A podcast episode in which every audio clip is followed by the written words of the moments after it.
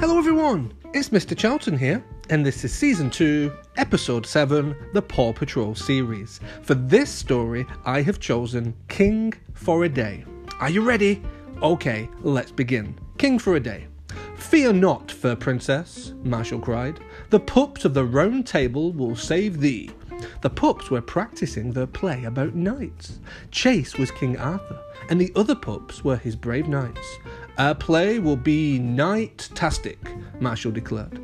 In Adventure Bay's town square, Captain Turbot was building the set for the play. The set looks like a castle. Castle construction is close to completion, Captain Turbot announced. Just one last nail. but when he swung his hammer, he missed. Instead of hitting the nail, he hit the castle wall and the whole set collapsed. It fell over. A big piece of the castle fell right on top of Captain Turbot. I'm stuck! he cried. He reached for his phone and called the Paw Patrol for help. Don't worry, Captain Turbot, Ryder said. No job is too big, no pup is too small. The Paw Patrol raced to the town square. How are you, Captain Turbot? Marshall asked. Super, but I'm stuck, he said. And my arm, my arm, it's it's it's hurting.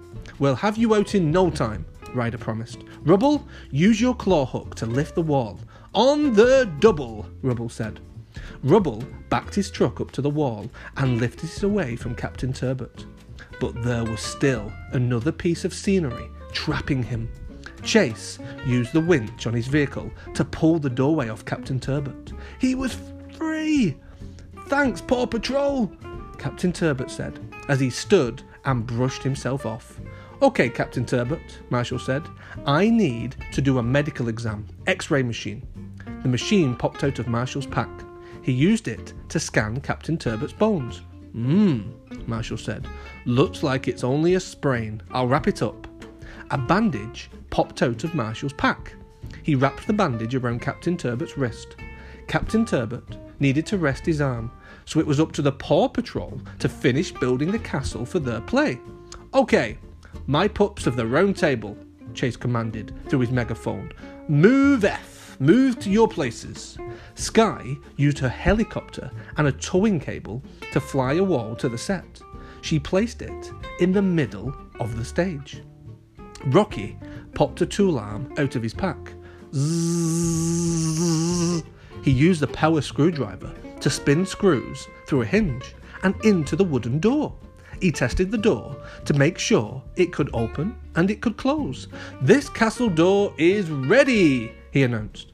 Marshall held a paintbrush in his mouth and dripped it into a can of purple paint. He carefully spread the paint on the wall. Ryder worked on the other side of the doorway. Together, they finished painting the castle in a flash, and it looked amazing. The castle was ready. The pups felt so proud, and they howled and they barked and they howled and they growled and they barked some more. Except Chase. He didn't bark. he coughed. Marshall took his temperature. You've got a fever. You need lots of rest and lots of water. But who would play King Arthur in the play? Marshall. He knew all the lines, and the crown fit him. It was time to start the entertainment, and the last of the audience arrived just before the play began. Callie the kitten was a princess stuck high in a tower. The pup, who pulled the bone from the stone, would become king and save the princess. Behold the bone, Rubble said. Hmm, Rocky said, licking his lips. I look, uh, it looks, uh, something looks, it all looks delicious. I want the bone. Marshall entered. Fear not, fair princess. He jumped over the bone and took it in his teeth. Then he struggled to pull it out of the stone. When the bone came free, it flew out of Marshall's mouth and hit the tower. The tower toppled over, and Callie the cat, Callie the kitten, she fell. The audience gasped. Thankfully, Marshall caught Callie the kitten, and he remembered to say his line You are free, Fur Princess. The audience cheered. Marshall was doing an excellent job. Lady Skye popped the wings out of her pack and flew over Marshall. Heads up, she said as she dropped a golden crown right onto his head. It was a perfect fit. All hail King Arthur, the pups cried, kneeling in front of Marshall. The curtains closed. When it opened again, the pups took a bow. The audience cheered again. Hip, hip, hooray! Great job, all of you! Hip, hip, hooray! Great job, Ryder said. You're such good pups. The king had saved the day.